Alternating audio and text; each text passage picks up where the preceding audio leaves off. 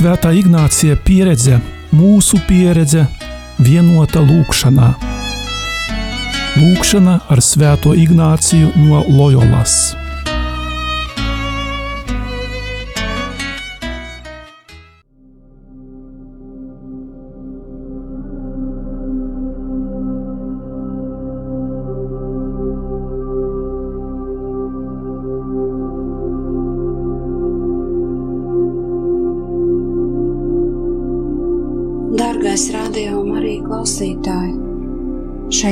Svētdienas rīta stundā aicinu tevi uz svētā Ignācija meditāciju.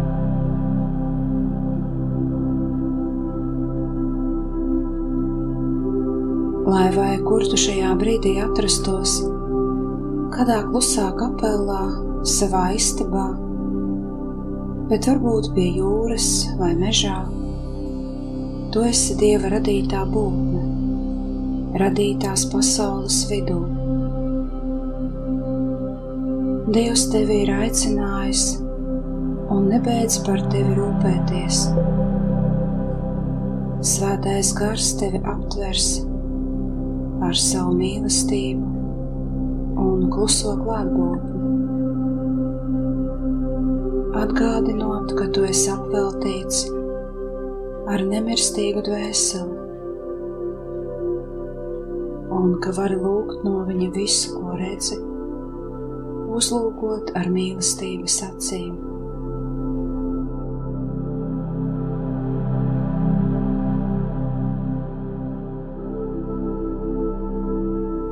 Uzsākot šo meditāciju, nostājies Dieva priekšā.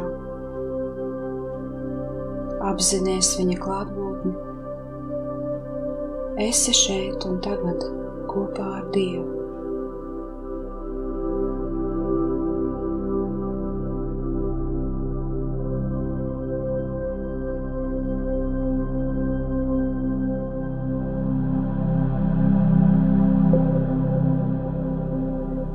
Dievs tev dāvā pestīšanu un tiesības būt par viņa bērnu,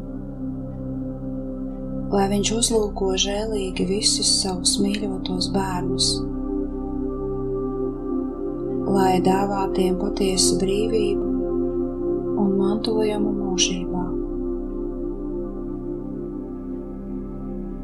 Lūdz viņu saviem vārdiem, žestiem, vai dziļu klusumu.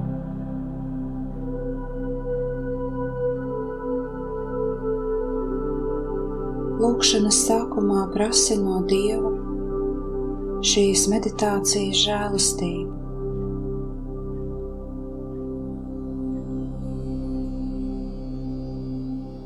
Lai Jēzus palīdz tev atstāt visu un sekot viņam.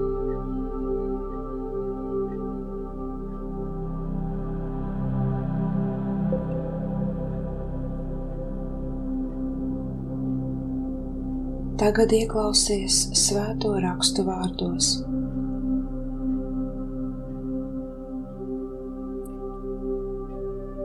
Tajā laikā, kad Jēzus devās ceļā, piesteidzās kāds cits cilvēks, un ceļos nometies viņa priekšā viņu lūdza: Labais mācītāj! Kas man jādara, lai es iemantotu mūžīgo dzīvi? Bet Jēzus viņam sacīja: Kāpēc tu mani sauc par labo? Neviens nav labs kā vienīgi Dievs.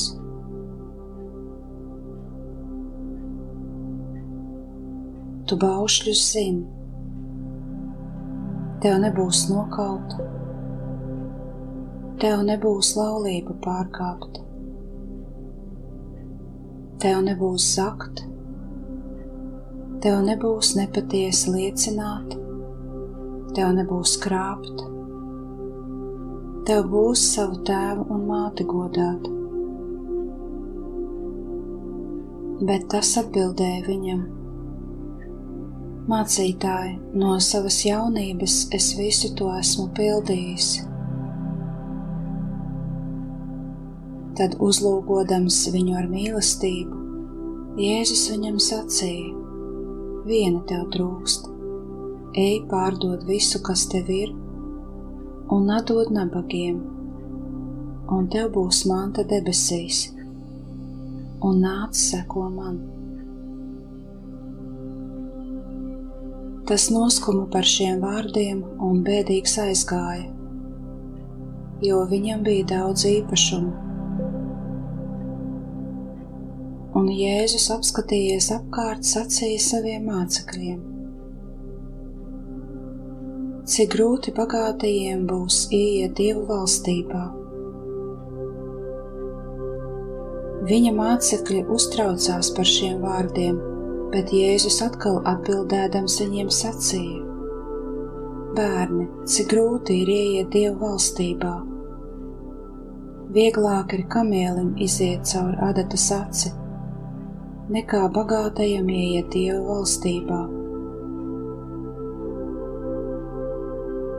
Bet viņi vēl vairāk brīnījās un runāja savā starpā.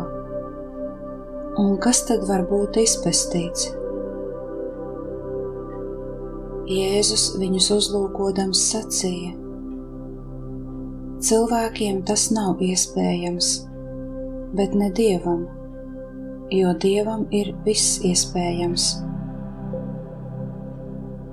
Tad Pēteris sacīja Jēzum: Lūk, mēs visu atstājām un sekojām tev. Jēzus atbildēja: Patiesi es jums saku, Nav neviena, kas manis un evaņģēlīja dēļ būtu atstājis namu vai brāļus, vai māsas, vai tēvu, vai māti, vai bērnus, vai tīrumus, un kas nesaņemtu simtkārt vairāk jau tagad, šajā laikā, gan namus, gan brāļus, gan māsas un mātes, un bērnus un tīrumus, lai gan ar vajāšanām un nākamajā laikā mūžīgo dzīvi.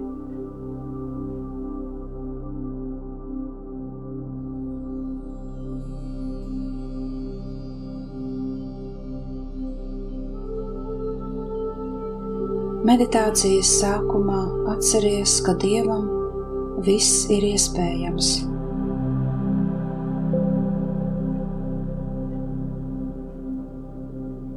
Esi Dieva priekšā, lai visas tavas domas, vārdi un darbi kalpo lielākam Dieva godam.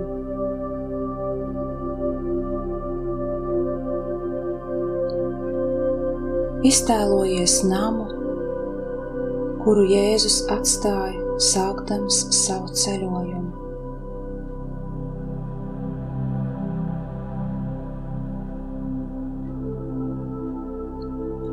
Redzi, klausies un vēro personas, kas viņi ir, ko saka un ko dara.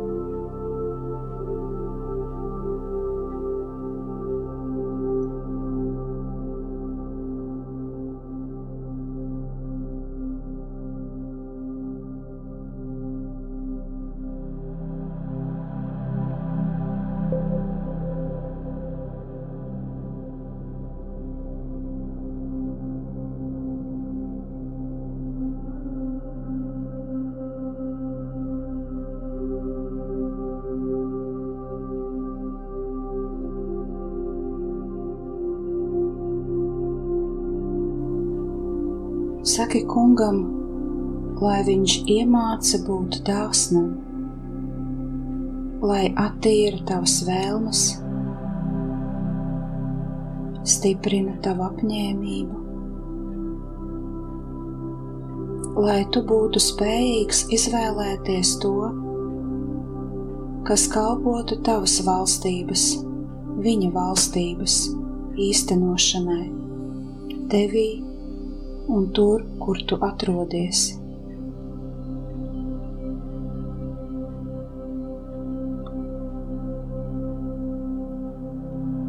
Pavēro tagad cilvēkus,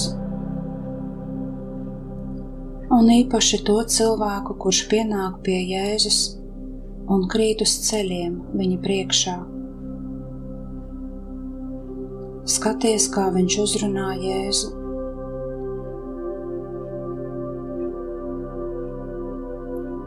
Tu redzi, kā šis cilvēks vēlas uzzināt, kādā veidā var sasniegt Dieva valstību.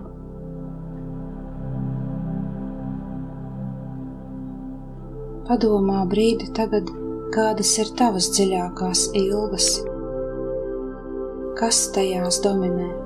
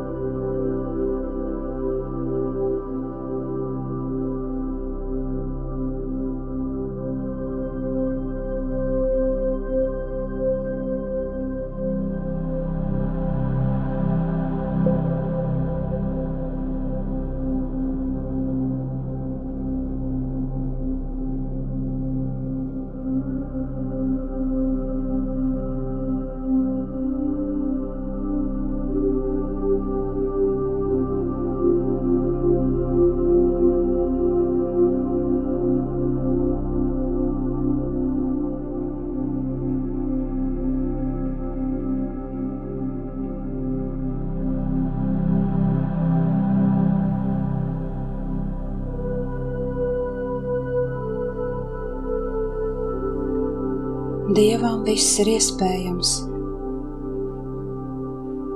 Jēzus atbild mācekļiem, kad tie beidzot ir sapratuši, ka nevar būt pestīti vien ar saviem spēkiem.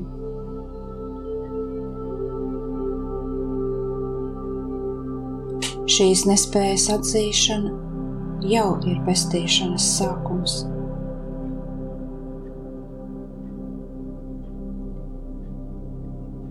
Apzināties savu vājumu nozīmē nonākt radikālā nabadzībā,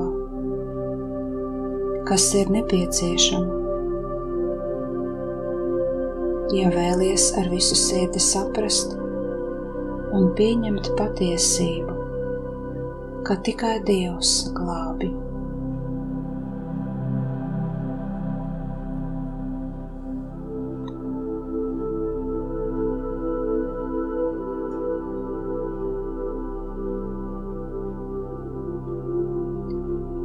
Kādas ir tavas attiecības ar lietām.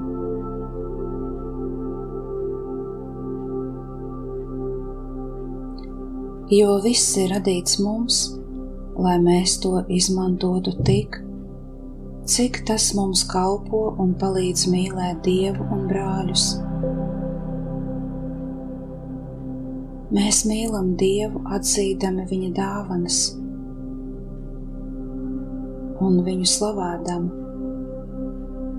Mēs mīlam brāļus, dāvādami un dalīdamies ar viņiem.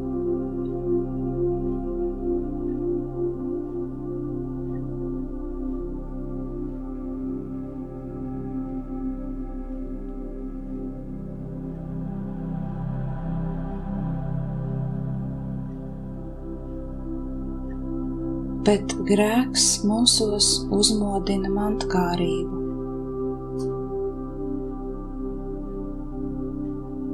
Lietas ieņem dieva vietu.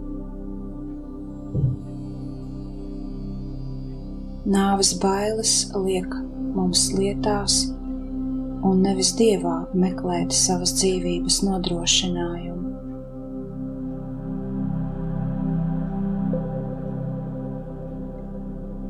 Mantkārības loģika noslāpē dāvināšanas loģiku. Tā apgriež ar kājām gaisā attiecības starp līdzekļiem un mērķi. Cilvēku no saimnieka padara par radību vergu. Mantkārība ir īsta elgdievība, pieķeršanās naudai visāda ļaunuma avots.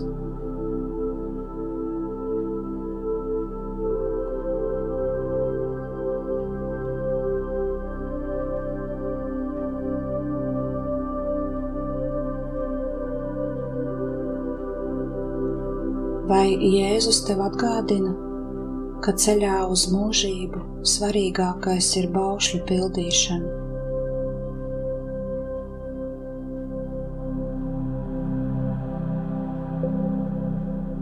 Skaties tagad uz Jēzu un mēģini atcerēties pēc kārtas visus baušļus. Kādā citā brīvā brīdī, varbūt visas šīs nedēļas garumā, pārdomā ikvienu no tiem un pasaki Dievam paldies par ikvienu kurā spēju būt uzticīgs. Bet tur, kur pārkāpi, lūdz piedošanu.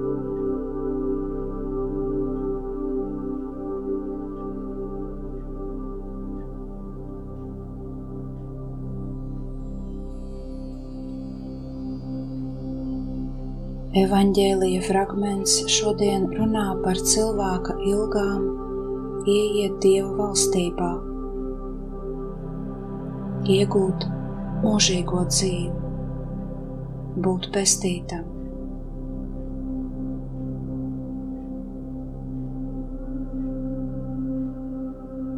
Mūsu priekšā ir bagāts cilvēks, un viņam ir ne tikai vēlēšanās ieiet valstībā, bet šķiet, viņam ir visas tam nepieciešamās īpašības. Tomēr pietrūkst galvenā - mīlēt Dievu un brāļus vairāk par visām lietām.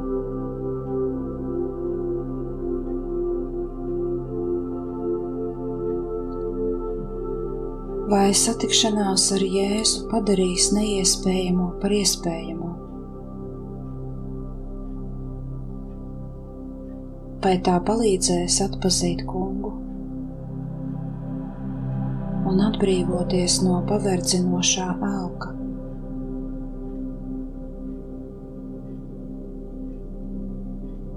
Ieklausies, kā Jēzus cenšas viņu virzīt uz to, sakot, ka tikai viens Dievs ir labs,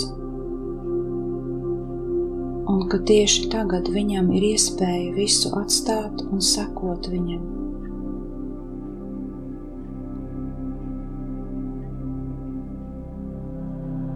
Šim cilvēkam ir dota iespēja izvēlēties starp dievu un mantu. Cilvēks izvēlas mantu.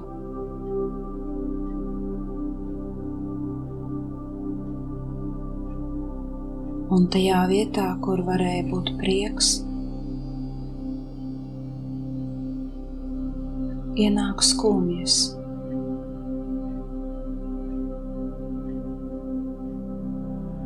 Šis cilvēks šajā brīdī kaut ko ir pazaudējis.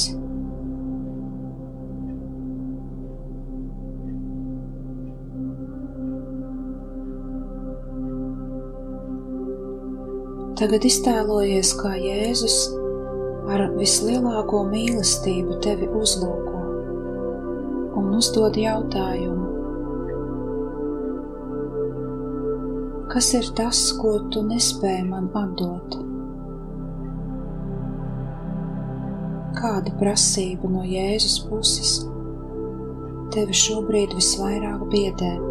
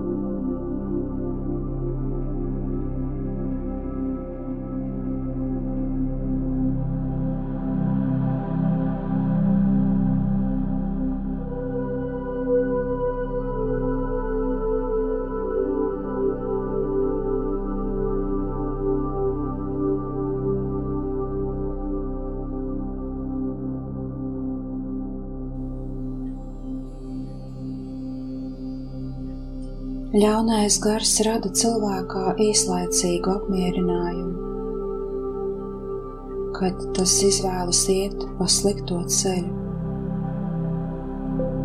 Ļaunais gars spēj sacelt īslaicīgu nemieru, ja cilvēks izvēlas iet pa labo ceļu.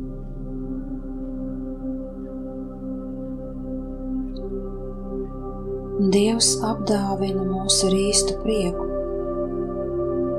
kad turamies pie labā, bet izvēloties slikto, atstāj mūs skumjās, lai varam laboties.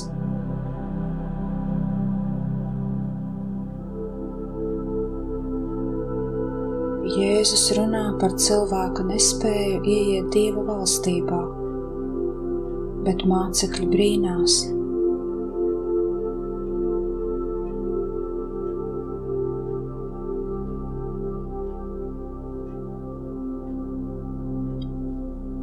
Vai tu esi sajūtis to brīdi, kad Jēzus brīdina par pieķeršanos mantai un par slimīgu atkarību?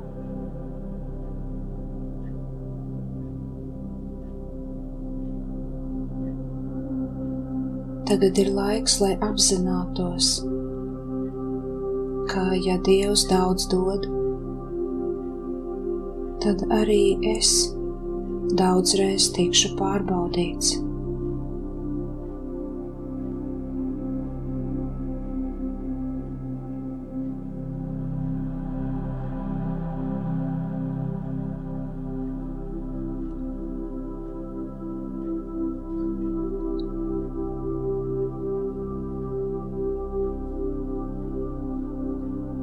Varbūt šajā brīdī tu teiksi, ka esi pārāk liels, lai ieietu valstībā, kas pieder bērniem.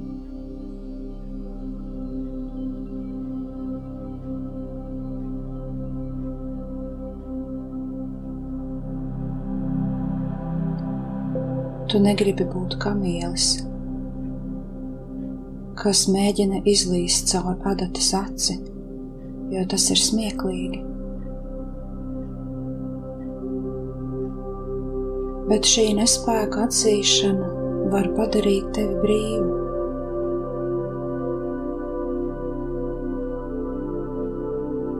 Jo bagātāks esi, jo nespēcīgāks jūties, nabadzīgāks attiecībā pret patiesi vērtīgām lietām.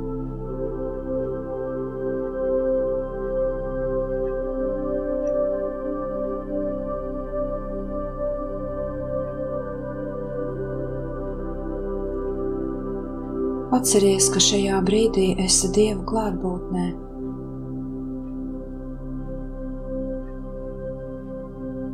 Mēģini viņa priekšā nosaukt visu, kas tev ir svarīgs un dārgs. Tie var būt kādi cilvēki, lietas, talanti vai sasniegumi.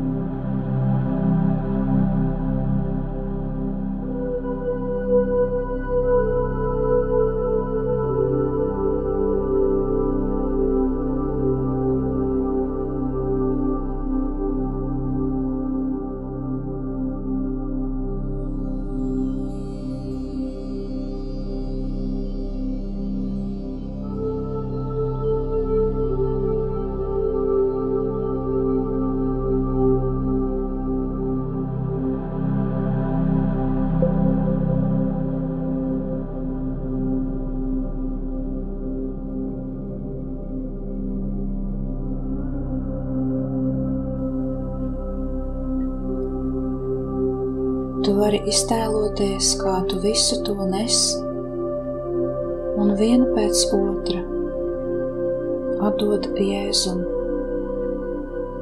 katru lietu atsevišķi.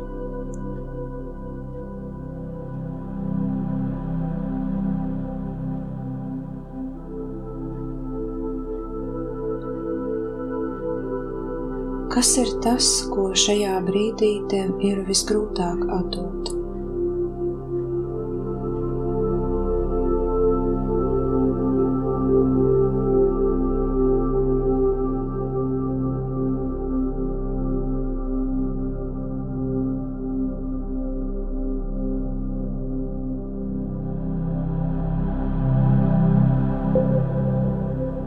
Palīdzība tev ir vajadzīga no Jēzus? Kādiem vārdiem tu to vari teikt?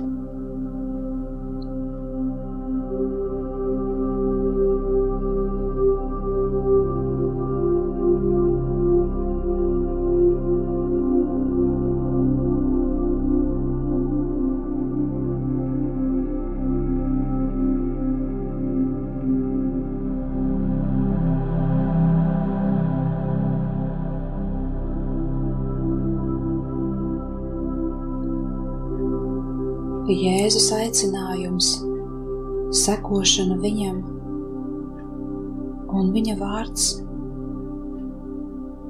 dara mūs nabadzīgus un mazus. Un tieši tas ļauj atrast nenovērtējamo dārgumu, kura dēļ visu var atstāt. Jēzus māceklis ir tas, kurš pamanīja šo vienīgo labumu. Viņš kā Pāvils atstāja visu un steidzas, lai to satvērtu.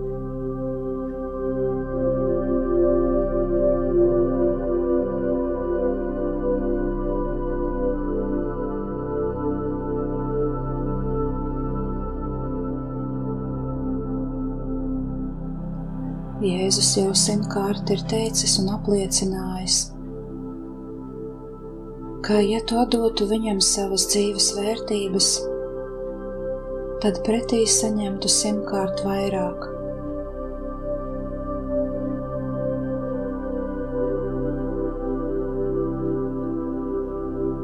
Taču tajā ir jāiegulda darbs un piepūle. Uztici Jēzum visu savu dzīvi un to pēc kā tiecies. Saki viņam, ka viņš ir tava lielākā vērtība.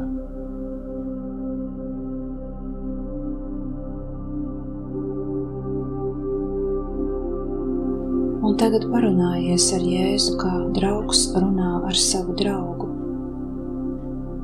Aprunājies ar viņu par savām vēlmēm.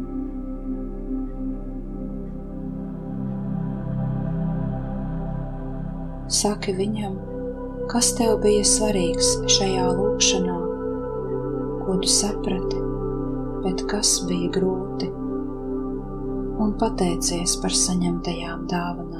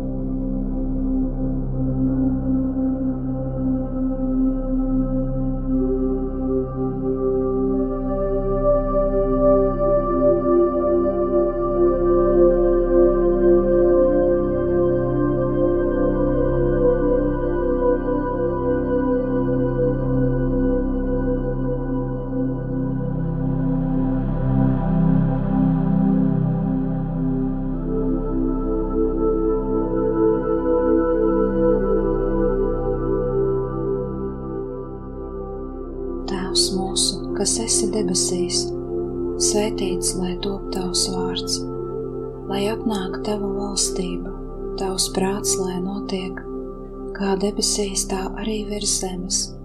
Mūsu dienascho maizi dod mums šodien, un piedod mums mūsu parādus, kā arī mēs piedodam saviem parādniekiem, un neieved mūsu kārdināšanā, bet atpestī mūs no ļauna. Amen! Kopā ar jums bija Euharistiskā Jēzus kongregācijas māsa Brigita.